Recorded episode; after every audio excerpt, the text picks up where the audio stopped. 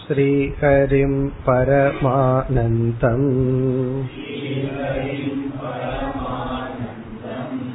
उपदेष्टारमीश्वरम्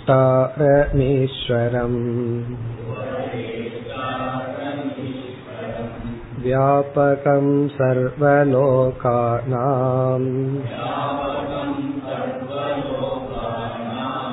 कारणं तं नमाम्यहम्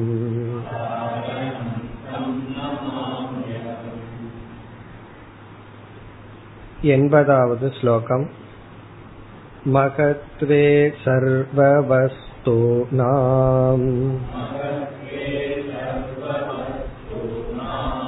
अणुत्वं ह्यति दूरतः तद्वदात्मनि देहत्वम् पश्यत्यज्ञानयोगतः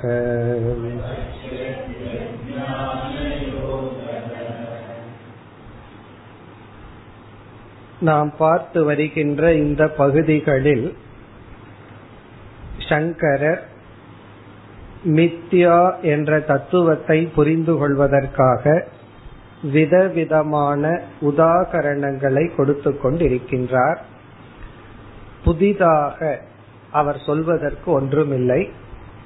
சில சமயங்களில் ஒரு கருத்து நமக்கு புரியவில்லை என்றால் நாம் அதை மீண்டும் கேட்க வேண்டும்.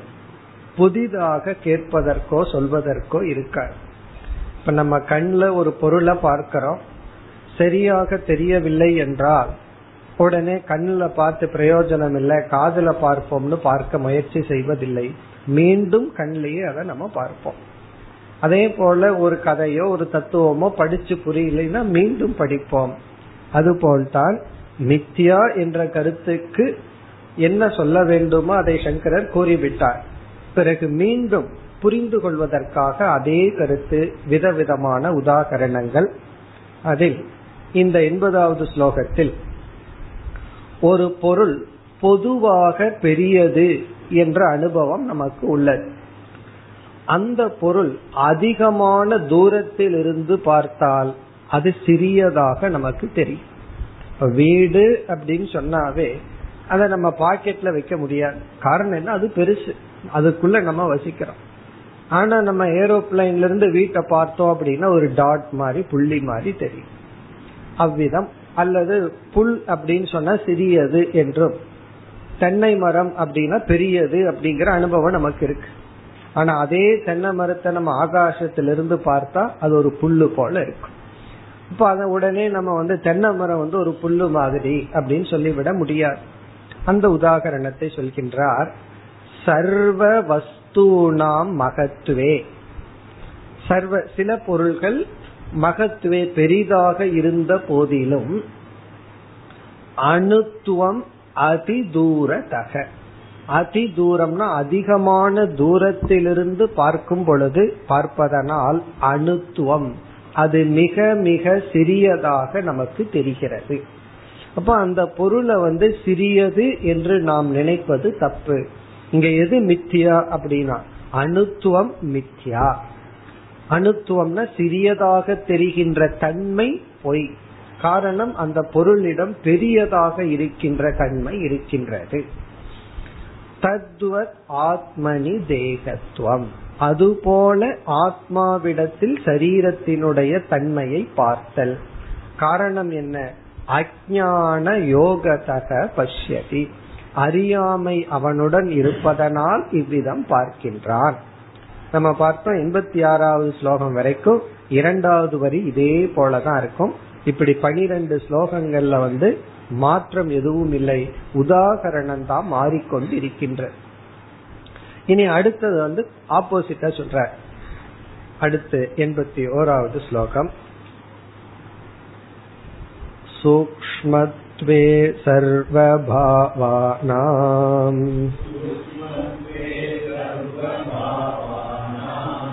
स्थूलत्वं चोपनेत्रतः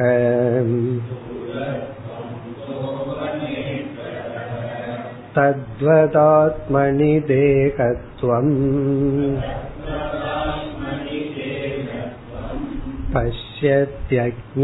पश्यत्यज्ञानयोगतः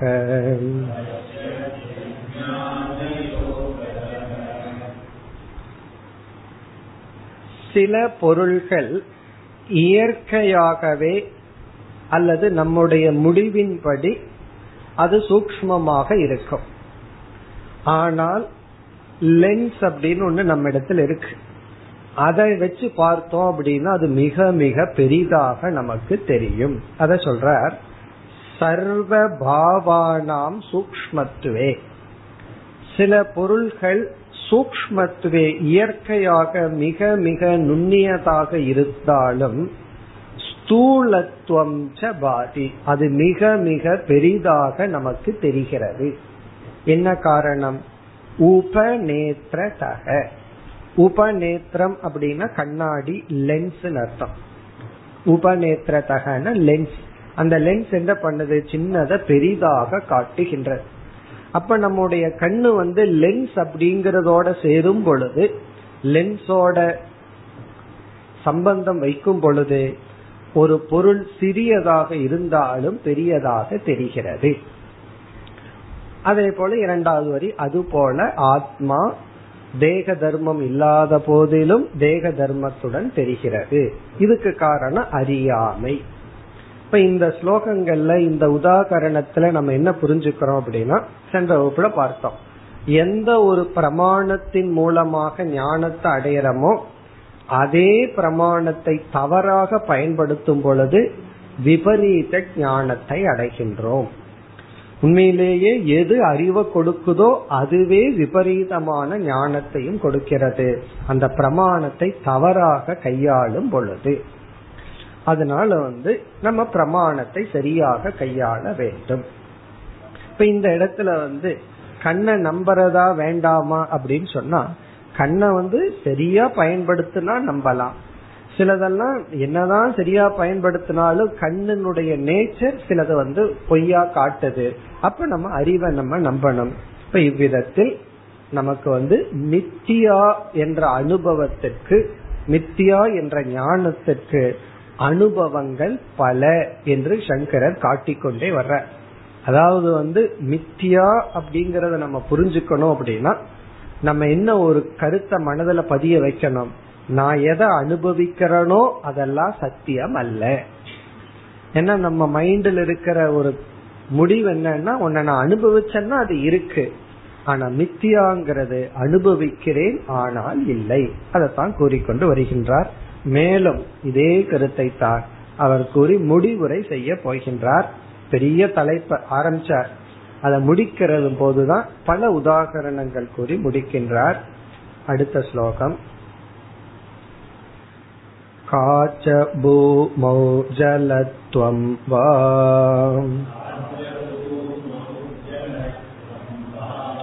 जलभूमौ हि काचता तद्वदात्मनि देहत्वम् पश्यत्यज्ञानयोगतः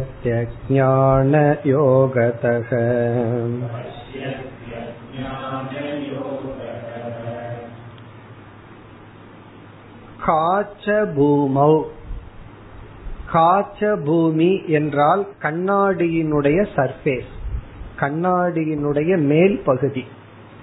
ஜலத்துவம் வா அந்த கண்ணாடி சிறிது நேராக இல்லாமல் மடங்கி இருந்ததுன்னா அதுல தண்ணீர் ஓடுற மாதிரி நமக்கு ஒரு காட்சி கிடைக்கும். கண்ணாடியை நம்ம கீழே வச்சு அந்த கண்ணாடியை பார்த்தோம் அப்படின்னா அதுல தண்ணீர் இருக்கிற மாதிரி ஒரு ஃபீலிங் ஜலத்துவம்னா அங்க தண்ணீர் தேங்கி இருப்பது போல் ஒரு பொய் தோற்றம். அல்லது தலைகீழாம் இருக்குமா? காச்ச பூமௌ ஜல பூமௌகி காச்சதா. தண்ணீர் வந்து தூய்மையா அப்படியே அசையாமல் நின்று கொண்டிருந்தால் காய்ச்சதான அது கண்ணாடி மேல வச்ச மாதிரி இருக்குமா?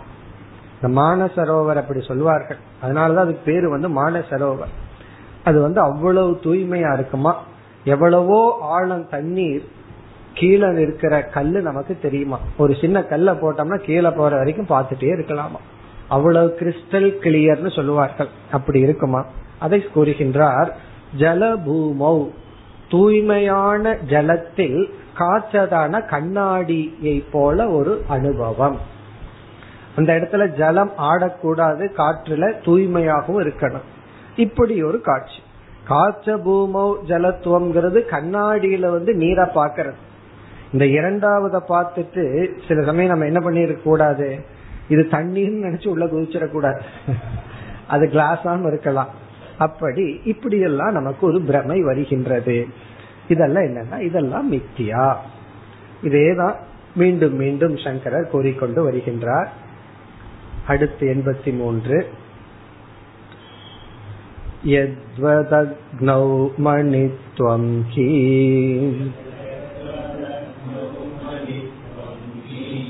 मणौ वा वह्निता पुमान् तद्वदात्मनि देहत्वम् पश्यत्यज्ञानयोगतः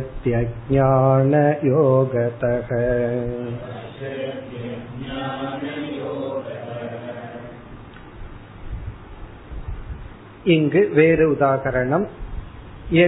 எவ்விதம்? அக்னௌ மணித்துவம். அதாவது ஒரு இடத்துல வந்து நெருப்பு இருக்கு. அந்த நெருப்பு நம்ம எப்படி புரிந்து கொள்ளணும்னா எரிஞ்சு கடைசியில ஒரு சிறிய நெருப்பு துகள் மட்டும் இருக்கு. அத வந்து நம்ம என்ன நினைச்சுக்கிறோம்? ஏதோ ஒரு மணி. மணி அப்படின்னா ஏதோ ஒரு நவரத்தினத்தை போல ஒரு ரத்தினம் அப்படின்னு நினைச்சுக்கிறோம். அதுல ஒரு விதமான ரத்தினம் வந்து ரெட் கலர்ல இருக்கும். கொஞ்சம் லைட் இருந்துச்சுன்னா அதனுடைய ஷைனிங் பார்த்தோம்னா தீ மாதிரி இருக்கும். அப்படி நம்ம வந்து நெருப்ப வந்து மணி அப்படின்னு நினைச்சுக்கிறோம். அதாவது நம்ம எப்படி புரிஞ்சுக்கணும்? ஒரு இடத்துல நெருப்பெல்லாம் அதாவது ஒரு பெரிய மரமோ ஏதோ எரிஞ்சு கடைசியில ஒரு துகள் மட்டும் இருக்கு. அந்த நெருப்பு சிறிய நெருப்பு மட்டும் இருக்கு. அதை பார்த்த உடனே அது மணின்னு நினைச்சிட்டு போய் எடுக்க போறோம். அப்பதான் புரியுது அது வந்து நெருப்பு அது வந்து மணி அல்ல அப்படின்னு. அல்லது தலைகீழா வேறு விதத்துல இருக்கலாம். மனோவா வன்னிதா புமான். ஒரு இடத்துல அப்படி மணியே இருக்கு ஒரு ஜுவல் அப்படி ஒரு மணி இருக்கு நெருப்பு என்று நாம் நினைத்து கொள்ளலாம். வன்னிகா என்றால் அதை வந்து நெருப்பு என்று நினைத்து கொள்ளுதல். அதாவது நெருப்ப வந்து ஒரு விலை உயர்ந்த மணி என்று நினைப்பது அல்லது மணிய வந்து நெருப்பு என்று நினைத்து கொள்ளுதல். புமான். புமான் வந்து ஒரு மனிதன் தவறாக நினைத்து கொள்கின்றானோ? அதுபோல ஆத்மா அனாத்ம விவேகம். அதுபோல ஆத்மாவிடத்தில் அனாத்மாவை அனாத்மாவிடத்தில் ஆத்மாவை பார்க்கின்றான். இப்ப இந்த இடத்துல உதாரணத்தில் ஒரு சிறிய மாற்றம் பண்றார். அதாவது சென்ற இரண்டு உதாரணத்திலையும் அதில் இது இதில் அது அப்படின்னு சொல்லு. இது வந்து அந்யோன்ய அத்தியாசம் அப்படின்னு சொல்றது. அத்தியாசத்துல ஒரு விதமான அத்தியாசத்தை அந்யோன்ய அத்தியாசம். அந்யோன்ய அத்தியாசம்னா அதனால அதிலிருந்து இதன் இதிலிருந்து அது. அதனுடைய தர்மத்தை இது வாங்கிக்கும் இதனுடைய தர்மத்தை அது கொடுத்து கொள்ளும். இந்த ஸ்கூல்ல எல்லாம் உன்னால நான் கட்டேன் என்னால நீ கட்டேன்னு சொல்ற மாதிரி. இப்ப ரெண்டு நண்பர்கள் சேர்ந்தா இவனிடத்தில் இருக்கிற நல்ல குணம் அவனுக்கு போகும் அவனிடத்துல நல்ல குணம் இவனுக்கு வரும். இது நல்லது சில சமயம் ஆப்போசிட்டா இருக்கும். அவங்கிட்ட இருக்கிற கெட்ட பழக்கம் இவனுக்கு வரும் இவங்கிட்ட இருக்கிற கெட்ட பழக்கத்தை அவங்கிட்ட கொடுப்பான். இதுக்கு பேர் அந்யோன்யன்னு பேர். அப்படி இந்த ஆத்மா அனாத்மாக்குள்ள என்ன நடக்குதுன்னா ஆத்மாவினுடைய உணர்வு சொரூபத்தை சரீரம் வாங்கிக்குது. சரீரத்தினுடைய ஜடத்துவம் சம்சாரித்துவத்தை ஆத்மாவுக்கு கொடுக்கிறது. அப்போ கொடுக்கறதாக நம்ம பண்ணிடுறோம். இது அந்யோன்ய அத்தியாசம். தன்னிடத்தில் இருக்கின்ற அபூர்ணத்துவத்தை ஆத்மாவுக்கு கொடுத்து ஆத்மாவிடம் இருக்கின்ற சத்தா ஸ்பூர்த்தின்னு சொல்வார்கள். அதனுடைய இருப்பு அதனுடைய உணர்வை சரீரம் வாங்கிக்கிறது இப்ப ஜடமான சரீரம் ஆத்மாவினுடைய ஒரு சொரூபத்தை எடுத்துட்டு சரீரத்தினுடைய சொரூபம் ஆத்மாவுக்கு போய் அந்யோன்ய அத்தியாசம் நடைபெற்று கொண்டுள்ளது. அதனாலதான் சில எக்ஸாம்பிள் அப்படியே தலைகீழா சொல்ற. பொதுவா கயிறு பாம்புல வந்து கயிறு வந்து ஸ்டாண்டர்டா இருக்கும். அதுலதான் பாம்புன்னு தப்பு பண்ணுவோம். ஆனா வேற ஒரு இடத்துல சங்கரர் தலைகீழான்னு சொல்ற. இவன் வந்து பாம்பை பார்த்துட்டு கயிறுன்னு நினைச்சிட்டான் அப்படின்னு ஒரு இடத்துல சொல்ற. அது ரேர் அதுக்காக இங்க திரும்ப திரும்ப சொல்றார். அதில் இது இதில் அதாக நினைத்தல். இனி அடுத்தது வந்து தர்ம அத்தியாசத்தை சொல்றார். அதுக்கு ஒரு எக்ஸாம்பிள் தர்மாத்தியாசம் என்றால் ஒரு பொருளினுடைய தன்மையை மட்டும் அத்தியாசம் செய்து கொள்ளுதல். அதை கூறுகின்றார். அதற்கு எக்ஸாம்பிள் இனி அடுத்ததாக கூறுகின்றார். எண்பத்தி நான்கு. அப்ரேசு சத்சு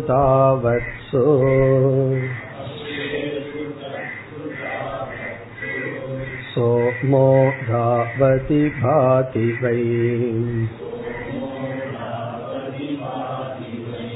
तद्वदात्मनि देहत्वम्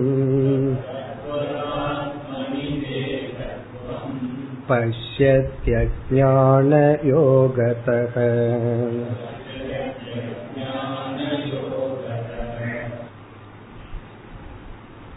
நம்மளுடைய அனுபவம் தான் நம்ம இரவு நேரத்தில் சந்திரனை பார்க்கும் பொழுது நிலாவை பார்க்கும் பொழுது நிலாவுக்கு பக்கத்துல வந்து மேகம் வந்து வேகமா போயிட்டு இருக்கும் உடனே நம்மளுடைய அனுபவம் என்ன? நிலவும் அவ்வளவு வேகத்துல போற மாதிரி அனுபவம். நம்ம வந்து நிலா நகர்வதில்லைன்னு சொல்லிடக்கூடாது. சயின்ஸ் வேற படிச்சிருக்கிறோம்ல நிலாவும் நகருதுன்னு சொல்லுவோம். அப்ப நம்ம என்ன சொல்றோம் நம்ம பார்க்கிற காற்றினுடைய அளவு அது வேகமாக நகர்ந்து செல்வதில்லை. நிலா நகர்ந்தாலும் அந்த நகர்ச்சியை நம்ம பார்க்கறது இல்லை இப்ப என்ன ஆகுது? நகர்தல் என்ற தன்மை நகராத ஒன்றின் மீது ஏற்றி வைக்கப்பட்டுள்ளது. நிலாவையே பார்த்து நம்ம மேகம்னு சொன்னா அது ஒரு விதமான அத்தியாசம். பிறகு மேகத்தினுடைய தன்மையை பார்த்து நிலாவில நம்ம ஏற்றி வைக்கின்றோம். சில சமயம் ஒரு பொருளையே நம்ம ஏற்றி வச்சுக்குவோம். சில சமயம் அந்த பொருளினுடைய தர்மத்தை ஏற்றி வச்சு பார்ப்போம். இப்ப வந்து மேகத்தையே நிலான்னு நம்ம பார்க்கல. மேகத்தினுடைய ஒரு தர்மமான நகர்தல் அப்படிங்கறத நிலாவினிடத்தில் பார்க்கின்றோம். அந்த நிலவினிடத்தில் நகராத நிலவினிடத்தில் நகர்கின்ற மேகத்தின் தர்மத்தை பார்க்கின்றோம். அதுபோல செயல்படாத ஆத்மாவிடத்தில் செயல்படுகின்ற அனாத்ம தர்மத்தை பார்க்கின்றோம். அப்படிங்க கனெக்ட் பண்ணணும். செயல்படாத ஆத்மாவில் அகர்த்தாவான ஆத்மாவில் ஆத்மா ஒரு செயலும் செய்வதில்லை. பெசாம இருக்கு. இந்த சும்மா இருன்னு சொல்றமே சும்மா இருக்கிறதுனா அது ஆத்மா ஒண்ணுதான். பிரம்ம ஒண்ணுதான் பர்ஃபெக்டா சும்மா இருக்கு. மீது எதுவும் சும்மா இருக்கிறது இல்லை இந்த அனாத்மா இருக்கு அது வந்து ஏதாவது வேலை செஞ்சிட்டு இருக்கு.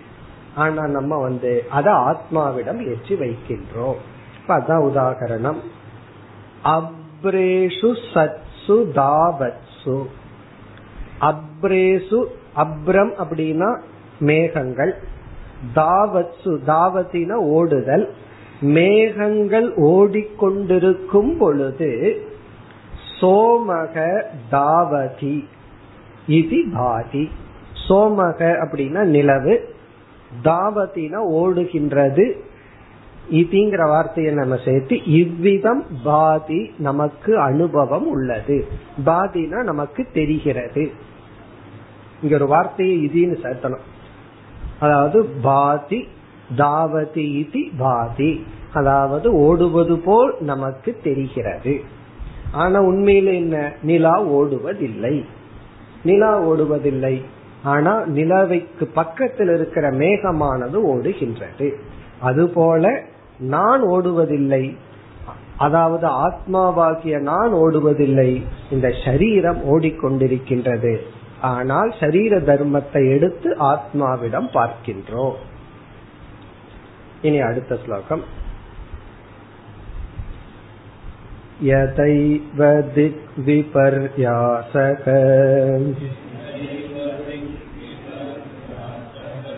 मोहात् भवति कस्यचित्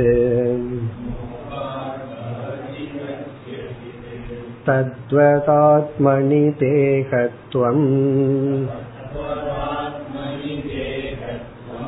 पश्यत्यज्ञानयोगतः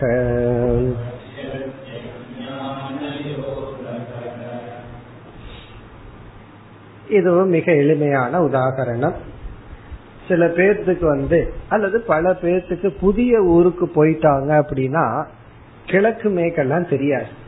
சில பேர்த்துக்கு அவங்க ஊர்லயே தெரியாது. சில பேர்த்துக்கு வந்து அவங்க ஊர்ல தெரிஞ்சிடும். மத்த ஊருக்கு போயிட்டாங்க அப்படின்னா கேட்பார்கள் அந்த வீட்டு ஆள் எது கிழக்கு எது மேற்கு அப்படின்னு சொல்லி. கேட்கலைன்னா சில பேர் முடிவு செய்து விடுவார்கள் இதுதான் கிழக்கு மேற்குன்னு தலைகீழா. சோ அது இங்க குறிப்பிடுகின்றார்.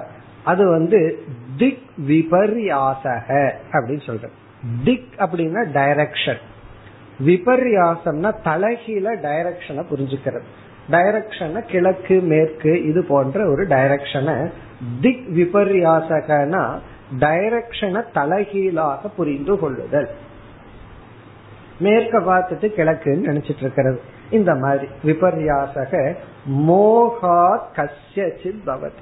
சில பேருக்கு மோகத்தினால் ஏற்படுகின்றது. சில பேருக்கு மோகத்தினால் ஏற்படுகின்றது. அப்படின்னு என்ன?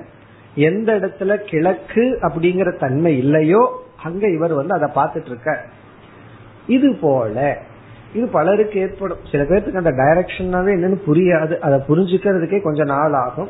அதற்கப்புறம் போன உடனே சில பேர் கேட்பார்கள். நம்ம நம்ம பார்க்கலாம். எந்த பக்கம் மேற்கு எந்த பக்கம் கிழக்குன்னு கேட்பார்கள்.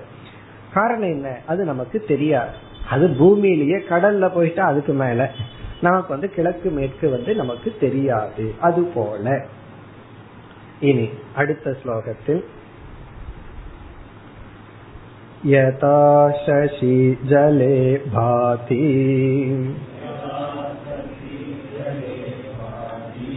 चञ्चलत्वेन कस्यचित्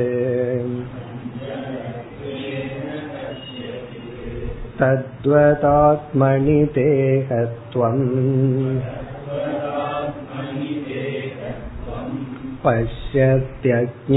पश्यत्यज्ञानयोगतः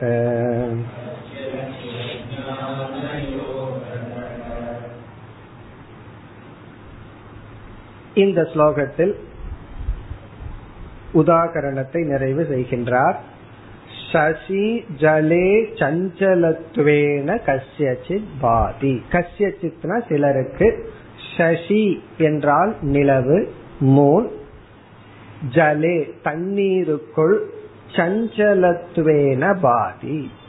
சஞ்சலத்துவம் அப்படின்னா அசைந்து கொண்டிருப்பதாக தெரிகிறது.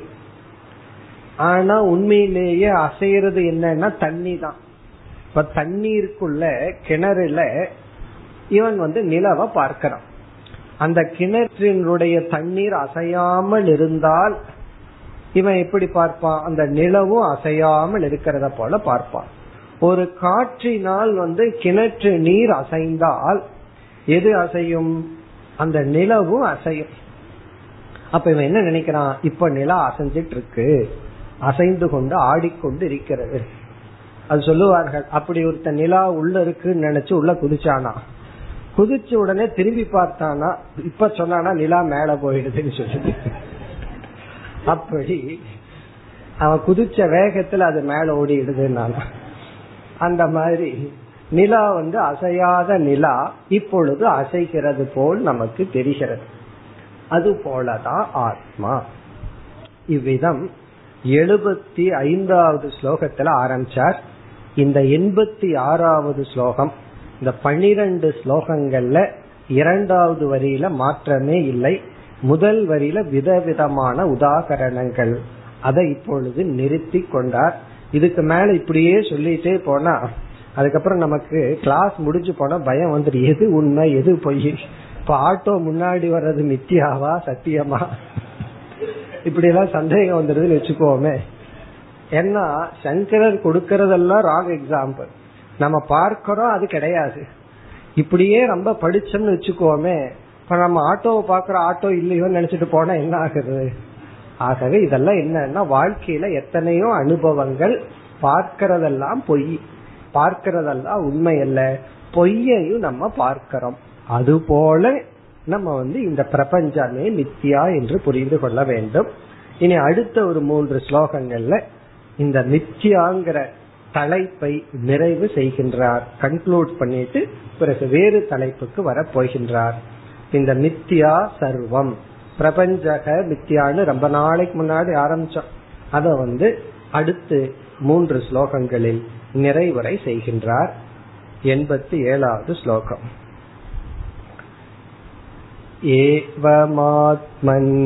एवमात्मन्यविद्यातः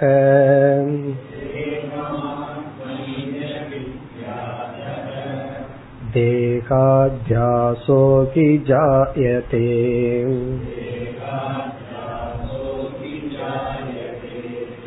स एवात्मपरिज्ञानात्।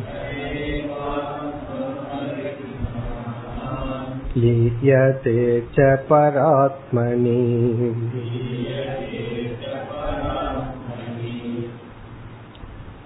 एवम् ஏவம் அப்படிங்கிற வார்த்தைக்கு ரொம்ப அர்த்தம் இருக்கு.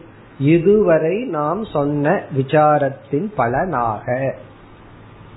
அடிப்படையில் ஏவம்னா இதுவரை நாம் சிந்தித்ததனுடைய அடிப்படையில் என்ன புரிந்து கொள்கின்றோம்? அவித்யாதக அவித்யாதக அறியாமையின் காரணமாக. இங்க தகங்கிறது ஹேது காரணம். அவித்யா தக அறியாமையின் காரணமாக ஆத்மனி. ஆத்மாவின் இடத்தில் தேக அத்தியாசகி ஜாயதே. ஷரீர அத்தியாசமானது தோன்றி உள்ளது எளிமையான வாக்கியம். இதுதான் நம்ம அத்வைத வாக்கியம். அத்வைத மதத்தினுடைய வாக்கியம். அதாவது முழு வேதாந்த சாஸ்திரத்தை சுருக்கமா குறிட்டார் அவித்யா தக. அறியாமை என்ற காரணத்தை முன்னிட்டு ஆத்மாவிடத்தில் தேகம் என்ற ஒரு அத்தியாசம் தோன்றி உள்ளது. இங்க தேகத்தை நம்ம வந்து பிரபஞ்சமாக எடுத்துக்கொள்ளணும். தேக பிளஸ் பிரபஞ்சக. ஆத்மான்னு சொன்னதுனால தேகம்னு சொல்ற பிரம்மன்னு சொன்னா ஜெகத்னு சொல்லுவார். இந்த ஆத்மாவிடத்தில் பிரம்மனிடத்தில் ஜெகத் என்ற அத்தியாசம் தோன்றி உள்ளது இந்த ஒரு வாக்கியம் நமக்கு புரிஞ்சது. புரிஞ்ச நேரத்திலேயே முக்தர்கள் தான். அதுக்கப்புறம் யாரும் நம்ம எந்த தொந்தரவும் பண்ண முடியாது. காரணம் என்ன? யாராவது நமக்கு தொந்தரவு பண்ற மாதிரி நம்ம எண்ணம் வந்துச்சுன்னா உடனே அது அத்தியாசம் அப்படின்னு வந்துடும் நீ சொல் அதாவது யாராவது நம்ம திட்டுறாங்கன்னு வச்சுக்கோமே உடனே ஏன் கோபம் வருது? அத உண்மைன்னு நம்ம நினைச்சிடறோம். அவரே பொய்ன்னு நினைச்சிட்டு தான் திட்டுவார். அவர் நம்ம கழுதின்னு திட்டுறாரு வச்சுக்கோமே நம்ம பொய் சொல்றேன்னு நினைச்சிட்டு அவரு திட்டுவார். நம்ம அதை உண்மைன்னு நினைச்சிட்டு கோபப்பட்டுட்டு இருக்கோம். அது உண்மையா இருக்குமோ அப்படின்னு சொல்லி. பட் நம்ம என்ன புரிஞ்சுக்கிறோம்? பொய் எல்லாமே வெறும் சப்தம்தான் எதுக்குமே உண்மை இல்லை. இப்ப அத்தியாசக ஜாயத்தை பொய் தோன்றுகிறது. ஆனா இந்த அவித்யா இருக்கிறதுனால அது அத்தியஸ்தமா நமக்கு தெரியல ஏற்றி வைக்கப்பட்டதா தெரியல. அது நமக்கு சத்தியமாக தெரிந்து நாம் துயரப்பட்டு கொண்டு இருக்கின்றோம் உண்மையிலேயே ஒரு பொருள் அல்லது இந்த உலகம் நம்ம துக்கப்படுத்துதா அப்படிங்கிற கேள்விக்கு ஒருத்தர் ரொம்ப அழகா பதில் சொன்னார். இந்த உலகம் உன்னை துயரப்படுத்தவில்லை. இந்த உலகம் சத்தியம் என்ற எண்ணம் உன்னை துயரப்படுத்துகின்றது. இந்த உலகம் நம்ம துயரப்படுத்தல. இந்த உலக உண்மைங்கிற எண்ணம் இருக்கே அதுதான் நம்மை துயரப்படுத்துகிறது. சரி அது போகணும்னா என்ன பண்ணணும்? இனி இரண்டாவது வரியில வந்து பரிகாரத்தை சொல்ற. இது வரைக்கும் ப்ராப்ளத்தை சொன்னார் இப்ப பரிகாரத்தை சொல்ற.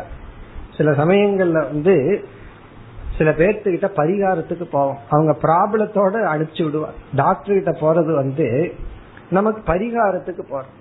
டாக்டர் வந்து இதெல்லாம் இதனால வந்திருக்கு போயிட்டு வான்னு சொல்றாங்கன்னு வச்சுக்கோமே. அப்புறம் எதுக்கு அவர்கிட்ட போகணும்? அப்படி இதுவரைக்கும் அத்தியாசம் எப்படி வந்தது ஏன் வந்ததுன்னு சொல்லியாச்சு. சரி பரிகாரம் என்ன? அதுக்கு என்ன வழி? அதை கூறுகின்றார் சக ஏவ ஆத்ம பரிஜானா தெளியதே. சக ஏவ. இங்க சகங்கிறது தேக அத்தியாசக. இந்த தேகம் என்ற அத்தியாசமானது ஆத்ம பரிஜானாத் ஆத்மாவை பற்றிய பரி அப்படிங்கிற சொல்லுக்கு பொருள் முழுமையான. பரி சமந்தா டோட்டலி அப்படின்னு அர்த்தம். ஆத்மாவை பற்றிய முழுமையான ஞானத்தினால் ஏன்னா நமக்கு வந்து ஆத்ம ஞானம் இருக்கு. நான் சொல்லும் போது நமக்கு நம்ம பற்றி ஞானம் இல்லாம எப்படி நான் சொல்ல முடியும்? நான் உயிருடன் இருக்கின்றேன். நான் உணர்வு பூர்வமானவன். நான் ஃபர்ஸ்ட் இருக்கிறேங்கிற அறிவு எல்லாத்துக்கும் இருக்கு. ஒருத்தன் எவ்வளவுதான் மடையனா இருந்தாலும் தான் இருக்கிற இனி இருக்கிறியான்னு கேட்டா ஆமான்னு சொல்லுவான். இல்லைன்னு சொன்னாலும் கூட அவனுக்குள்ள தெரியும் நம்ம இருக்கிறோம் அப்படின்னு. ஆகவே ஆத்ம ஞானம் இருக்கு. பரிஞானம் பூர்ண ஞானம் இல்ல. நான் என்றும் இருப்பவன் உடலுக்கு ஆதாரமாக இருப்பவன் இந்த ஞானம் இல்லை. ஆகவே ஆத்மாவை பற்றிய பூரண ஞானத்தினால் லீயதே. இந்த அத்தியாசமானது லீயதே லயத்தை அடைகிறது. லீயத்தேன்னா லயத்தை அடைகிறதுன்னா அது டிசப்பியர் ஆகுதுன்னு அர்த்தம். இல்லாம போகுது. தேகமே டிசப்பியர் ஆகுதுங்கிற. காணாம போயிரும். அடுத்த கேள்வி எங்கு காணாமல் போகும்? காணாம போறதுக்கு ஒரு இடம் இருக்குமல்ல. நம்ம சில சமயம் உன்னை நான் தொலைச்சிட்டேன் அப்படின்போம் சில பேர் வந்து ரொம்ப யோசிச்சு கேட்பார்கள். எங்க தொலைச்ச அப்படின்னு. அது தெரிஞ்சா இவருக்கே கஷ்டம். அது தெரியாததுனால தானே தொலைச்சிட்டேன்னு கஷ்டப்படுறேன். நான் வந்து சாவியை தொலைச்சிட்டேன்னு வந்தா சரி தேர் எங்க தொலைச்ச அப்படின்னு கேட்பான். அதே போல இங்க வந்து சங்கரர் சொல்றாரு இந்த அத்தியாசம் எங்க தொலையும்னு சொல்ற. இந்த தேகமானது எங்கு தொலையும்? கடைசி சொல் பராத்மணி மேலான ஆத்மஸ்வரூபத்திலேயே தொலைந்து விடும். சாவிய தொலைச்சா கிடைச்சிரும். ஆனா இந்த அத்தியஸ்த தேகத்தை தொலைச்சா கிடைக்காது. அதனாலதான் சில பேர்த்துக்கு அதை தொலைக்கிறதுக்கு பயப்படுறாங்க. தேகம் போயிட்டா கிடைக்காம போயிருமோன்னு சொல்லி. இப்ப பராத்மனினா ஆத்மஸ்வரூபமான மேலான ஆத்மஸ்வரூபத்தில் லயத்தை அடைகிறது. லயத்தை அடைகிறதுங்கிறதுல கொஞ்சம் பாலிஷ்டா சொல்றது. அப்படின்னு என்ன? அது இல்லாமல் போகும். அதுக்கப்புறம் தேகம் காணாமல் போகிவிடும். தேடினாலும் கிடைக்காது. அதனாலதான் சில உண்மையை தெரிஞ்சிட்டோம் அப்படின்னா ப்ராப்ளம் ஏன்னா அது இல்லாம போ பொய்யெல்லாம் இல்லாம போ நம்ம ஏன் வந்து உண்மைய தெரிஞ்சுக்க விரும்பல அப்படிங்கறதுக்கு இனி ஒருத்தர் ரொம்ப ஒரு மனோதத்துவ நிபுணர் சொல்ற அதுக்கு என்ன காரணம்னா பொய் மேல உனக்கு இருக்கிற அட்டாச்மெண்ட்னு சொல்ற இந்த பொய் மேல உனக்கு பற்று இருக்கிறதுனால உன்னால பொய்ய விட முடியல. அந்த பொய்ய நீ பிடிச்சிட்டு இருக்க. அதனாலதான் ஒரு அறிவு வந்து அது பொய்ன்னு சொல்றதுக்கு கூட நீ கேட்கறதுக்கு தயாரா இல்ல. அந்த பொய்யலோட பற்றுன்னு சொல்ற. அதெல்லாம் தான் நம்ம என்ன சொல்லுவோம்? சித்த சுத்திங்கிற இடத்துல அதை கொண்டு வரும். அந்த பொய்யில பற்றுன்னு என்ன அர்த்தம்? அந்த பொய்யின் மேல் உள்ள அட்டாச்மெண்ட் அச்சித்த அசுத்தி. இங்க வந்து பராத்மணி மேலான அந்த ஆத்மாவிடத்தில் என்ன ஆகும்னா அனைத்தும் லயத்தை அடைந்து விடும். இனி மீண்டும் அடுத்த ஸ்லோகத்தில் இந்த நிறைவுரையையே தொடர்கின்றார். सर्वमात्मतया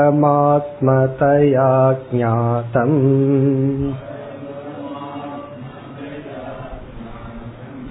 जगत्स्थावरजङ्गमम् अभावात् सर्वभावानाम्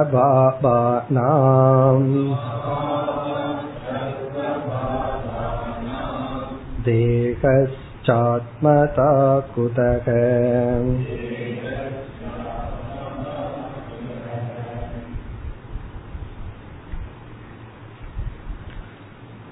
இங்கு சர்வாத்ம பாவத்தை ஞாபகப்படுத்தி நிறைவுரை செய்கின்றார் சர்வம் ஆத்ம தயா ஞாதம் எல்லாமே ஆத்மாவாகவே நம்மால் இப்பொழுது அறியப்பட்டது ஞாதம்னா உபதிஷ்டம். இப்பொழுது உபதேசிக்கப்பட்டது நம்மால் அறியப்பட்டது. இப்ப சங்கரர் முடிவு பண்ணிடுற நமக்கெல்லாம் புரிஞ்சிடுதுன்னு சொல்லி.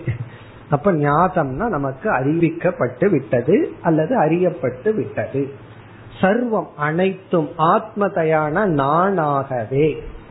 ஒன்னா நித்தியான்னு சொல்லலாம் இல்ல நான் சொல்லலாம் எல்லாமே நான் சொல்லலாம் அல்லது எல்லாமே நித்யா இந்த சர்வம்ங்கிற சொல்லை விளக்குகின்றார் ஜெகத்து சர்வம் என்றால் உலகம் அனைத்து உலகம்.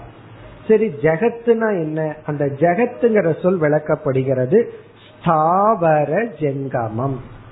அசைகின்ற அசையாத அனைத்தும். அனைத்தும் ஆத்மாவாகவே அறியப்பட்டு உள்ளது.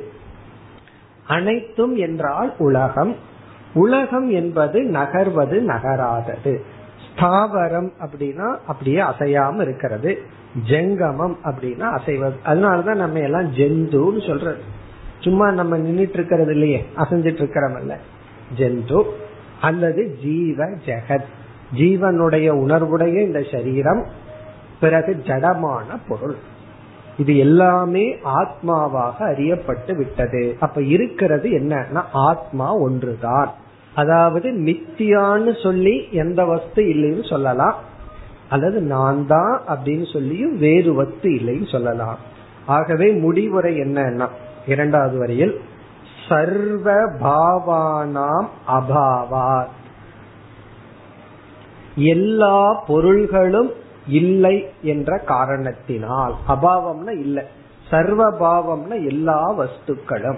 நம்ம எதெல்லாம் இருக்கு இருக்குன்னு சொல்லிட்டு இருந்தோமோ அவை அனைத்தும் இல்லாததாகிவிட்ட காரணத்தினால் தேகசிய இந்த உடலுக்கு ஆத்மதா குதக ஆத்மா என்ற தன்மை எப்படி வரும்? ஏன்னா இந்த உடலே இல்லையே. தேகமும் உலகமும் இல்லாத காரணத்தினால் ஆத்மதா குதக அது ஆத்மாவாக எப்படி இருக்க முடியும்? இப்படி ஒரு கேள்வி கேட்டு என்ன பதில் சொல்ற? ஆகவே இந்த உலகத்துல ஆத்மா ஒன்றுதான் இருக்கு வேறு எதுவும் இல்லை. இப்ப இந்த ஸ்லோகத்துடன் உண்மையிலேயே நிறைவரை செய்து விட்டார். இதை எங்க ஆரம்பிச்சார் நாற்பத்தி ஓராவது ஸ்லோகத்துல ஆரம்பிச்சார் மித்தியா அப்படிங்கறத ஆரம்பிச்சு இந்த ஸ்லோகம் வரை இவர் என்ன செய்தார்? மித்தியாத்துவம் அப்படிங்கிற தன்மைய பல கோணங்களில் விளக்கினார். இனி விதம் விளக்கி அடுத்த ஸ்லோகத்துல நமக்கு வந்து முமுட்சுவான நமக்கு ஒரு அட்வைஸ் உபதேசத்தை பண்றார். ஆகவே நித்யா என்று நீ தெரிந்து கொண்டு என்ன செய்ய வேண்டும்? என்ன செய்ய வேண்டும்ங்கிறத விட என்ன செய்யக்கூடாதுன்னு சொல்ற. அதாவது புலம்பாதே அப்படின்னு சொல்ற. அதுதான் அடுத்த ஸ்லோகத்துல கொடுக்கிற அட்வைஸ் என்ன சொல்கின்றார்? எண்பத்தி ஒன்பது. आत्मानं सततं जानन्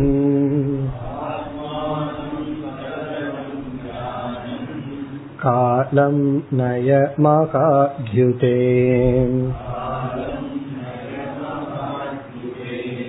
प्रारब्धमखिलं भुञ्जन्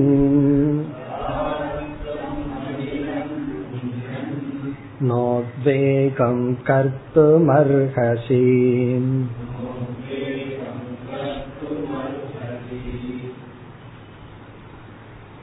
இங்கு வந்து நமக்கு சங்கரர் கொடுக்கின்ற ஒரு அட்வைஸ் ஒரு அறிவுரை அல்லது வெல் விஷ் ஏதாவது விஷ் பண்ணுங்கன்னு சொல்ற மாதிரி அல்லாது ஏதாவது ஒரு அட்வைஸ் பண்ணுங்க அப்படி சில சமயங்கள்ல நம்ம போய் ஏதாவது சொல்லுங்க அப்படின்னு சொல்லுவாங்க ஏதாவது சொல்லுங்க என்ன சொல்றது சில பேர் வந்து சொல்வார்கள் நீங்க ஏதாவது சொல்லுங்க. ஏதாவது சொன்னா என்ன சொல்றதுன்னா ஏதாவது சொல்லுங்க அது போல இங்கு வந்து சங்கரர் வந்து முமுட்சுக்களுக்கு ஒரு அட்வைஸ் பண்ற நம்ம என்ன பண்ணணுமா? ஆத்மானம் சததம் ஜானன். ஆத்மாவை என்றும் அறிந்து கொண்டு. சததம்னா எப்பொழுதும் ஆத்மானம்னா உன்னுடைய உண்மையான சொரூபத்தை ஜானன் அறிந்து கொண்டு. சரி அறிஞ்சிட்டு என்ன பண்றதுன்னா காலம் நய இருக்கிற காலத்தை கழித்து கொண்டு இருப்பாயாக காலம் நய காலம் நயன உன்னுடைய காலத்தை நீ ஸ்பெண்ட் பண்ணு காலத்தை களி இங்க நயனா களின்னு அர்த்தம். களி அப்படின்னா அதை ஸ்பெண்ட் பண்ணு அதை அனுபவி. உன்னுடைய ஜீவித காலத்தை ஆத்மாவை தெரிஞ்சிட்டு ஆத்மாவை நினைச்சிட்டு நடந்து கொள். பிறகு நம்மைய வந்து சங்கரர் எப்படி அழைக்கின்றார்? இது வந்து நம்மைய பார்த்து பேசுற மாதிரி இந்த ஸ்லோகத்தை எழுதியிருக்க. இப்ப யாரெல்லாம் படிக்கிறோமோ அவங்கள பார்த்து பேசுறார் அவர். இப்ப நம்ம என்னன்னு அழைக்கின்றார் அவர்? மகாத்யுதே. நம்ம பார்த்து சங்கரர் கூப்பிடுறார் அழைக்கிறார். மகாத்யுதே அப்படின்னா பெரிய அறிவாளியே அப்படிங்கிற சங்கரர் சொல்ற பெரிய பொய்யன்னு நினைக்கிறேன். பெரிய அறிவாளியே அப்படின்னு சொல்லி. அதாவது ஜுதி அப்படின்னா ஷைனிங் அர்த்தம். அதாவது ஒளிர்ந்து கொண்டிருக்கின்ற மாணவனே அப்படின்னு சொல்றார் நம்ம பார்த்து. காரணம் நீ அப்படி ஒளிராதவனா இருந்தா இன்னார் இந்த புஸ்தகத்தை படிச்சிட்டு இருக்க மாட்ட தூங்கிட்டு இருப்ப. இத நீ படிக்கிறதுல இருந்தே நீ ஒளி உடையவன் மேலானவன் புத்திசாலியே.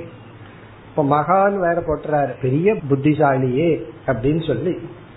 பெரிய புத்திசாலியே நீ என்ன பண்ணா ஆத்மாவை என்றும் நினைத்து கொண்டு காலத்தை நீ கழிப்பாயாக.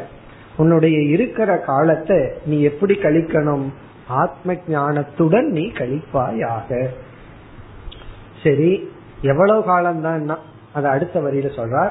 பிராரப்தம் அகிலம் புஞ்சன். அகிலம்னா முழுமையாக முழுமையான பிராரப்தம் பிராரப்த கர்மத்தை புஞ்சன் அனுபவித்து கொண்டு. எவ்வளவு காலம் வாழ்றதுன்னு அவர்கிட்ட சங்கர்கிட்ட திருப்பி கேட்டா உன் தலையெழுத்துன்னு சொல்ற. உன் தலையில எவ்வளவு காலம் எழுதி வச்சிருக்கோ அந்த பிராரப்தத்தை அது முழுமையாக முழுமையாக பிராரப்தத்தை அனுபவிச்சிருங்கிற. நீதி வச்சின்னா பிறகு அடுத்த பிறவி வந்துடும் முழுமையான பிராரப்தத்தை புஞ்சன் அனுபவித்து கொண்டு பிறகு என்னதான் ஞானம் ஒருவனுக்கு வந்தாலும் கூட அந்த பிராரப்தம் வந்து சில சமயம் சுகத்தை கொடுக்கற மாதிரி பிராரப்தம் வரும் சில சமயம் துக்கத்தை கொடுக்கற மாதிரி பிராரப்தம் வரும். அதெல்லாம் பிசிக்கல் லெவல் உடல் நிலையில நம்ம எவ்வளவுதான் கவனமா இருந்தாலும் நமக்கு வந்து சில நோய் வரத்தான் வரும். சில பேர் எவ்வளவுதான் கவனம் இன்மையா இருந்தாலும் நோயே வராது. என்ன பண்றது? அப்போ சில சமயங்கள்ல நமக்கு அந்த பிராரப்த இன்ப துன்பங்களை எல்லாம் கொடுக்கும். சோ அப்படி வந்து பிராரப்தத்தை அனுபவிக்கும் பொழுது உடல்ல இன்ப துன்பம் வரும். சில சமயங்கள்ல மானம் அபமானம் வரும். நம்ம வந்து அபமானத்திற்குரிய ஒரு செயலை செஞ்சிருக்க மாட்டோம். அபமானத்திற்குரிய விதத்துல பேசி இருக்க மாட்டோம். அப்படி பேசியது போல செஞ்சது போல ஒரு பழி நமக்கு ஏற்பட்டு வரலாம். அல்லது பை மிஸ்டேக்கா ஏதாவது ஒரு ஸ்லிப் ஆஃப் டங் வந்திருக்கும். எத்தனையோ ஸ்லிப் ஆகுது. எத்தனை சமயம் பாத்திரம் கையில இருந்து ஸ்லிப் ஆகுது. அதே போல வாயிலிருந்து ஒரு வார்த்தை ஸ்லிப் ஆகுறது இயற்கை தான். அந்த மாதிரி சமயத்துல அதுக்கு ஒரு பெரிய தண்டனை நமக்கு வரலாம். அபமானம் வரலாம். இது போன்ற நெருக்கடி வரும் பொழுது ந உத்வேகம் கர்த்தம் அர்ஹசி. கர்த்தும் அர்ஹசினா ந கர்த்தும் அர்ஹசி அதை நீ செய்யாதே. உத்வேகம் அப்படின்னா அதுக்கு பெஸ்ட் தமிழ் டிரான்ஸ்லேஷன் புலம்பல். புலம்பாதே. புலம்பல் பண்ணாதே அலட்டி கொள்ளாதே. உத்வேகம் அப்படின்னா அதிகமா அதையே போட்டு நினைச்சிட்டு இருக்கிறது. அலட்டி கொள்ளுதல் வேதனைப்படுதல் துயரப்படுதல். உத்வேகம்னா துயரம்னு ஒரு அர்த்தம் எடுத்துக்கலாம். உத்வேகம் கருத்தும் அர்ஹசின துயரப்படாத அலட்டி கொள்ளாதே வருத்தப்படாதே. சில சமயம் பெருசா எடுத்துக்காத அப்படின்னு. சில பேர் கிட்ட புலம்பாதன்னு சொன்னா நான் புலம்புல புலம்புலன்ட்டு புலம்புவார். என்ன பண்றது? புலம்பாதே புலம்பாதேன்னு எவ்வளவு தூரம் சொன்னாலும் நான் புலம்புல புலம்புலன்னு. சில பேர் வந்து ஒரு ஒரு தாய் வந்து குழந்தை கிட்ட ரொம்ப சத்தமா திட்டிட்டு இருந்தான் அந்த குழந்தை வந்து கத்தாதே அப்படின்னு அம்மாவை பார்த்து சொல்லுச்சு. அம்மாவுக்கு கோவம் வந்து நான் கத்த மாட்டேன் கத்தாதேன்னு ஏன் சொல்றேன்னு கத்திட்டு இருந்தான் என்ன கத்தாதேன்னு சொல்லாதேன்னு சொல்லிட்டு கத்திக்கொண்டு இருப்பது அது போல இல்லாமல். இதெல்லாம் எக்ஸாம்பிள் தலைகீழான எக்ஸாம்பிள் அது போல இல்லாமல். ந உத்வேகம்னா அலட்டி கொள்ளாமல். இது ஒரு அழகான வார்த்தை. ந உத்வேகம்னா அலட்டி கொள்ளாமல். எப்பொழுதுனா பிராரப்தத்தை அனுபவிக்கும் பொழுது நம்ம பிராரப்தத்தை அனுபவிக்கும் பொழுது சுக துக்கங்கள் எல்லாம் கண்டிப்பாக வரத்தான் வரும். அது உடல் அளவில் மனதளவில் அறிவளவில் பாதிக்கிற மாதிரி வரத்தான் வரும். அதை வந்து நீ என்ன செய் அதை அனுபவிக்கும் பொழுது நீ வந்து அதெல்லாம் பொருட்படுத்தாமல் இந்த புலம்பல்ங்கிறது ஒரு மாதிரி வார்த்தை கொஞ்சம் டீசென்டான வார்த்தை சொல்லணும்னா பொருட்படுத்தாமல் உன்னுடைய பிராரப்தத்தை பொருட்படுத்தாமல் அதை ரொம்ப நைஸா ஜென்டில்மேன் அக்ரிமெண்ட் சொல்றது. ஓகே வந்துட்டு போகட்டும் அப்படிங்கிற மாதிரி நீ வந்து காலம் நய. பிராரப்தத்தை அனுபவித்துக் கொண்டு உன்னுடைய ஜீவிதத்தை நீ கழிப்பாயாக. தலையில அடிச்சுக்காதன்னு சொல்ற. பல சமயத்துல வந்து இப்படி இருக்கே அப்படி இருக்கேன்னு சொல்லி அடித்து கொள்ளாமல் நீ ஏற்றுக்கொள். சரி இதெல்லாம் பண்ணணும்னா முதல் வரி ரொம்ப முக்கியம். ஆத்மானம் சததம் ஜானன். உன்னுடைய சுரூபத்தை என்றும் மறந்து விடாமல். அதாவது இந்த ஞானம்ங்கிறது ஒரு ஜபம் மாதிரி அல்ல. சில பேர்த்துக்கு ஒரு சந்தேகம். இந்த அகம் பிரம்மாஸ்மின்னு சொல்லிட்டே இருக்கணுமா? அப்படின்னா அப்படி அல்ல. ஜபத்தை தான் திரும்ப திரும்ப சொல்லணும். ஆனா ஞானம்ங்கிறது ஒரு முறை உள்ள போட்டுட்டா போதும். அதை திரும்ப திரும்ப சொல்ல வேண்டிய அவசியம் கிடையாது. நமக்கு என்ன வயசு நம்மளுடைய டெலிபோன் நம்பர் அல்லது வந்து நம்ம பத்தி சில இன்ஃபர்மேஷன் எல்லாம் நம்ம சொல்லிட்டா இருக்கிறோம். யாராவது கேட்டா உடனடியா வருது. இல்லாத சமயத்துல உள்ள இருக்கு. அதே போல இந்த ஆத்ம ஞானம் உள்ள இருக்கணும். அது எப்ப வரணும்னா எப்ப நான் சம்சாரிங்கிற எண்ணம் வருதோ அப்ப உடனே இந்த ஆத்ம ஞானம் வந்துடும் அந்த ஆத்ம ஞானம் உடனே வந்து அந்த உத்வேகம் புலம்பல் அந்த நேரத்துல அது நீக்கிட்டு புலம்பல் போயிடுதுன்னா ஆத்ம ஞானமும் போயிடணும். அது தொடர்ந்துச்சுன்னு வச்சுக்கோமே. நான் பிரம்ம நான் பிரம்மன் சொல்லிட்டே இருந்தோம்னு வச்சுக்கோமே. அப்புறம் அதுவே ஒரு புலம்பல் ஆயிரும் சில பேர் சொல்லுவார் அது வேதாந்த புலம்பல்னு சொல்லுவார். அப்போ அந்த இதுவும் அவசியம் இல்லை. நான் பிரம்மன் ஏன் சொல்லணும்? இப்ப நம்ம ஒவ்வொருத்தருகிட்டையும் போய் நான் மனிதன் நான் மனிதன் சொல்லிட்டு இருந்தோம்னு வச்சுக்கோமே. என்ன ஆகும்? ப்ராப்ளம் அர்த்தம். எப்ப நம்ம வந்து எலி பூனைன்னு நினைச்சிட்டு இருந்தோமோ அப்போ ஒரு டாக்டர் வந்து நம்ம சரிப்படுத்தி இல்ல நீ எளியமல்ல பூனையமல்ல மனுஷன் சொல்லி புரிய வச்சுட்டார். அதுக்கப்புறம் பேசாம இருக்கணும். அதே போல நம்ம சம்சாரி நினைக்கும் போது சாஸ்திரம் வந்து நீ பிரம்மன்னு சொல்லிட்டு இருக்கு பிரம்மன்னு புரிஞ்சதுக்கு அப்புறம் அது திருப்பி சொல்லிட்டு இருக்க கூடாது. நான் பிரம்மன் நான் பிரம்மன் சொல்லி. நான் பிரம்மன்கிறது ரகசியமான உண்மை. அதை நீ தெரிந்து கொண்டு காலம் நய. உன்னுடைய பிராரப்தத்தை நீ இப்பொழுது அனுபவித்துக் கொண்டு சந்தோஷமாக வாழ்க்கை நடத்து. இப்ப என்ன செஞ்சிருக்க? வித்தியாத்துவத்தை பற்றிய ஞானத்தை கொடுத்து ஒரு அட்வைஸ் பண்ணி இனி அடுத்த ஸ்லோகத்திலிருந்து சங்கரர் புதிய வேறு தலைப்புக்கு போறார். இனி பயப்பட வேண்டாம் மித்தியான்னு சொல்ல மாட்டார். காரணம் என்ன? இவ்வளவு தூரம் மித்தியா மித்தியான்னு சொல்லி மீண்டும் மித்தியான்னு சொல்லுவாரோ அப்படின்னா அது சொல்லியாச்சு. இனி அடுத்த தலைப்புக்கு செல்கின்றார். தொண்ணூறாவது ஸ்லோகம். उत्पन्नेऽप्यात्मविज्ञाने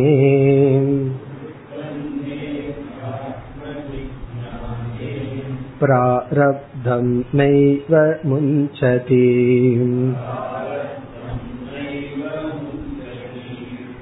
इति यत् श्रूयते शास्त्रे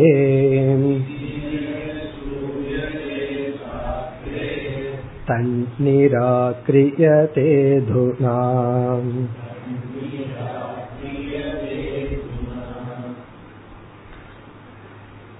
தொண்ணூறாவது இந்த ஸ்லோகத்திலிருந்து தொண்ணூத்தி ஒன்பதாவது ஸ்லோகம் வரை தொண்ணூறிலிருந்து தொண்ணூத்தி ஒன்பது வரை சங்கரர் எடுத்துக்கொள்கின்ற தலைப்பு உண்மையில் ஞானிக்கு பிராரப்தமும் இல்லை என்ற கருத்து. உண்மையில் ஞானத்துக்கு பிறகு பிராரப்த கர்மமும் கிடையாது என்பதுதான் தலைப்பு. அதைத்தான் நம்ம பார்க்க போறோம். அதற்கு பிறகு பார்த்தோம்னா நூறாவது ஸ்லோகத்திலிருந்து இந்த நூல் முடியும் வரை நிதித்தியாசனம்ங்கிற தலைப்பு. நமக்கு ரெண்டு மேஜர் டாபிக் இது ரொம்ப மேஜர் அல்ல. சில ஸ்லோகங்கள் தான். உண்மையிலேயே அதுல தான் சாதனைகளை எல்லாம் சொல்ல போற. மித்தியா மித்தியான்னு படிச்சாச்சு. ஆனா உள்ள போக மாட்டேங்குதே அப்படின்னு வரும் பொழுது என்னென்ன சாதனைகள் செய்து எப்படியெல்லாம் தியானம் செய்து இந்த ஞானத்தை நம்மயமாக்குதல். அதுதான் ரொம்ப அழகான தலைப்பு. அதை தான் கடைசியில சங்கரர் வச்சிருக்கார். சில சமயங்கள்ல நல்ல பேச்சாளரை கடைசியில வச்சிருவாங்க. காரணம் என்ன தெரியுமோ? முதல்லயே வச்சுட்டா என்ன ஆகும்? கடைசியில பேச்சாளர் மட்டும்தான் இருப்பார். கேக்குறதுக்கு ஆள் இருக்கார். அவர் பேச்சு நல்லா இருக்கும்னு சொல்லி மத்தவங்க எல்லாம் காத்துட்டு இருப்பாங்க. இந்த நல்ல பேச்ச கேக்குறதுக்கு பனிஷ்மெண்ட் முன்னாடி இருக்கிறவங்க பேச்ச கேக்குறது. அப்படி சங்கரர் என்ன பண்ணிருக்கார்? அந்த நல்ல தலைப்பை வந்து கடைசியில வச்சிருக்கார். இல்லைன்னா இந்த டாபிக் முடிச்சுடனே ஸ்டூடெண்ட்ஸ் போயிருவாங்க. போதும் அப்படின்னு சொல்லி. அதனால கடைசியில் அந்த தலைப்பை வச்சிருக்கார். இங்கு வந்து பிராரப்த கர்மமும் இல்லை அப்படிங்கிற தலைப்பு. ஏன்னா பிராரப்தம் புஞ்சன்னு வேற சொல்லிட்டார். உடனே சங்கரருக்கு அந்த பிராரப்தம்ங்கிற வார்த்தை மனசுல பதிஞ்சிடுது. உடனே சில ஸ்லோகங்கள்ல அதை பற்றி பேசுகின்றார். இப்ப என்ன பேசுறாருன்னு ஒரு முகவுரைய பார்த்துட்டு தான் உள்ள போகணும். பொதுவா நம்ம என்ன சொல்லுவோம்? ஆத்ம ஞானம் இரண்டு விதமான கர்மத்தை நாசம் செய்யும். ஒரு கர்மத்தை நாசம் பண்ணாது அப்படிங்கிறது பொதுவான ஒரு நியதி. அது என்ன ரெண்டு விதமான கர்மம்? அதெல்லாம் உங்களுக்கு தெரியும். ஒன்று சஞ்சிதம் இனி ஒன்று ஆகாமி. சஞ்சித கர்மம் ஒரு கர்மம். அது ஜீவனிடத்துல ஏற்கனவே சேர்த்து வைக்கப்பட்டுள்ள எண்ணிக்கைக்கு அடங்காத கர்ம வினை. அத சுருக்கமா சொன்னா வெளிப்படாத கர்ம. வெளித்தோற்றத்திற்கு வராத அது பாப புண்ணியமாக இருக்கின்ற விதைன்னு சொல்லலாம். அந்த கர்மத்தையும் பிறகு இந்த ஜென்மத்துல புதுசா பாப புண்ணியம் பண்ணிருப்பமே ஞானம் வர்றதுக்கு முன்னாடி வரைக்கும். அது வந்து ஆகாமின்னு சொல்றோம். உண்மையிலேயே அதுவும் சஞ்சீதத்துல சேரக்கூடியதுதான். அந்த ஆகாமி கர்ம இந்த இரண்டையும் ஞானம் நாசம் செய்து விடும் அப்ப ஒரு ஜீவன் வந்து இந்த ஜென்மத்துல உதாரணமா அறுபத்தஞ்சாவது வயசுல ஞானத்தை அடைகிறான்னு வச்சுக்கோமே. அதெல்லாம் கரெக்டா சொல்ல முடியாது. டேட் ஆஃப் பர்த் மாதிரி டேட் ஆஃப் முக்தி அதெல்லாம் சொல்ல முடியாது. சில பேர் கேட்பாங்க நீங்க எந்த டேட்ல இருந்து முக்தி அடைஞ்சீங்கன்னு சொல்லி. அதெல்லாம் சொல்ல முடியுமா? ஒரு கால் சொன்னோம்னு வச்சுக்கோமே காலையிலயா மாலையிலயான்னு கேட்பாங்க. என்ன பதில் சொல்றது? சோ அதெல்லாம் சொல்ல முடியாதுதான் ஒரு எக்ஸாம்பிள் ஒரு அறுபத்தஞ்சாவது வயசுல ஒரு ஜீவனுக்கு வந்து ஜீவன் முக்தி கிடைக்கும் இந்த அறுபத்தஞ்சு வயசு வரைக்கும் அவர் சும்மாவா இருந்திருப்பாரு. எவ்வளவு பாவம் பண்ணிருப்பார் அதெல்லாம் என்ன ஆகும்னா அதை அனுபவிக்கிறதுக்கு மறுபடி ஒரு ஜென்மம் எடுக்கணுமான்னு ஒரு கேள்வி வரும். அதையும் அந்த ஞானம் நாசப்படுத்தும். பிறகு அவருக்கு ஏற்கனவே பாப புண்ணியங்கள் எல்லாம் சேகரிக்கப்பட்டு வச்சிருக்கே அத சஞ்சிதம்னு சொல்றோம். அதையும் ஞானம் நாசப்படுத்தும்.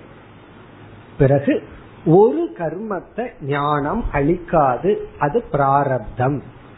பிராரப்தம்னா எந்த கர்மம்? இந்த ஜென்மத்துக்கான காரணமோ? சஞ்சிதத்திலிருந்து எது வெளிப்பட்டு அதனால நம்ம இங்க வாழ்ந்து கொண்டு இருக்கின்றோமோ அந்த கர்மத்தை ஞானம் அழிக்காது அந்த பிராரப்த கர்மம் ஞானிக்கு இருக்கும் அப்படின்னு நம்ம சொல்றோம். இப்ப இங்க சங்கரர் என்ன சொல்றார்? ஒரு கோணத்துல பார்த்தோம் அப்படின்னா ஞானிக்கு பிராரப்தமும் அளிக்கப்பட்டு விட்டது. ஒரு ஆங்கிள் அந்த ஆங்கிள் இங்க நமக்கு காட்ட போற. ஒரு கோணத்துல பார்த்தோம்னா பிராரப்தமும் ஞானிய பொறுத்த வரைக்கும் இல்லாதான். பிறகு அடுத்த கேள்வி அப்படி இல்லைன்னு சொன்னா அவன் எப்படி இருக்கான்?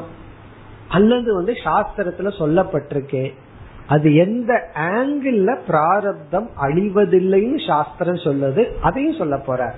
இதனுடைய அடிப்படையில பிராரப்தம் அழியவில்லைன்னு சாஸ்திரம் சொல்லுது. இந்த ஆங்கிள் பார்த்தா பிராரப்தம் இல்லை. இப்ப கேள்வி சரி ஒரு ஆங்கிள் அப்படி இனி ஒரு ஆங்கிள் அப்படி உண்மை என்ன அப்படின்னா ஞானிக்கு பிராரப்தம் இருக்கா இல்லையா அப்படின்னா நம்ம வந்து திருப்பி கேட்கணும். அவங்கிட்ட கேட்கறோம். நீ யாரினுடைய அடிப்படையில இந்த கேள்வியை கேட்கிற? ஞானிக்கு பிராரப்தம் இருக்காங்கிறது ஞானியினுடைய அடிப்படையில கேட்டா பதில் வந்து கிடையாது. ஞானிக்கு பிராரப்தம் இருக்கா இல்லையா? இந்த கேள்விய ஞானியினுடைய ஸ்டாண்ட் பாயிண்ட்ல கேட்டா கிடையாது. இந்த கேள்விய அஜானியினுடைய ஸ்டாண்ட் பாயிண்ட்ல கேட்டா இருக்கு. இதுதான் சங்கரன் சொல்ல போறேன் அறியாமையில் இருக்கிறவர்களுடைய அடிப்படையில இந்த கேள்வி கேட்டா ஞானிக்கு பிராரப்தம் இருக்குன்றோம். ஞானியினுடைய அடிப்படையில கேட்டா கிடையாது. அப்போ ஞானிய பொறுத்த வரைக்கும் அவனுக்கு ஞானத்தினால் சர்வ கர்ம நாசக. சர்வ கர்மம்னா பிராரப்தமும் நாசத்தடையுது.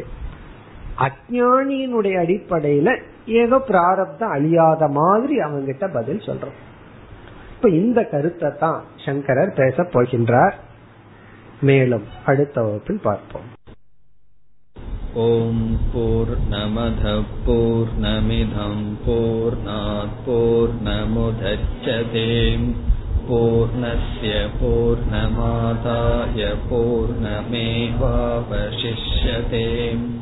ॐ शान्ति शान्ति शान्तिः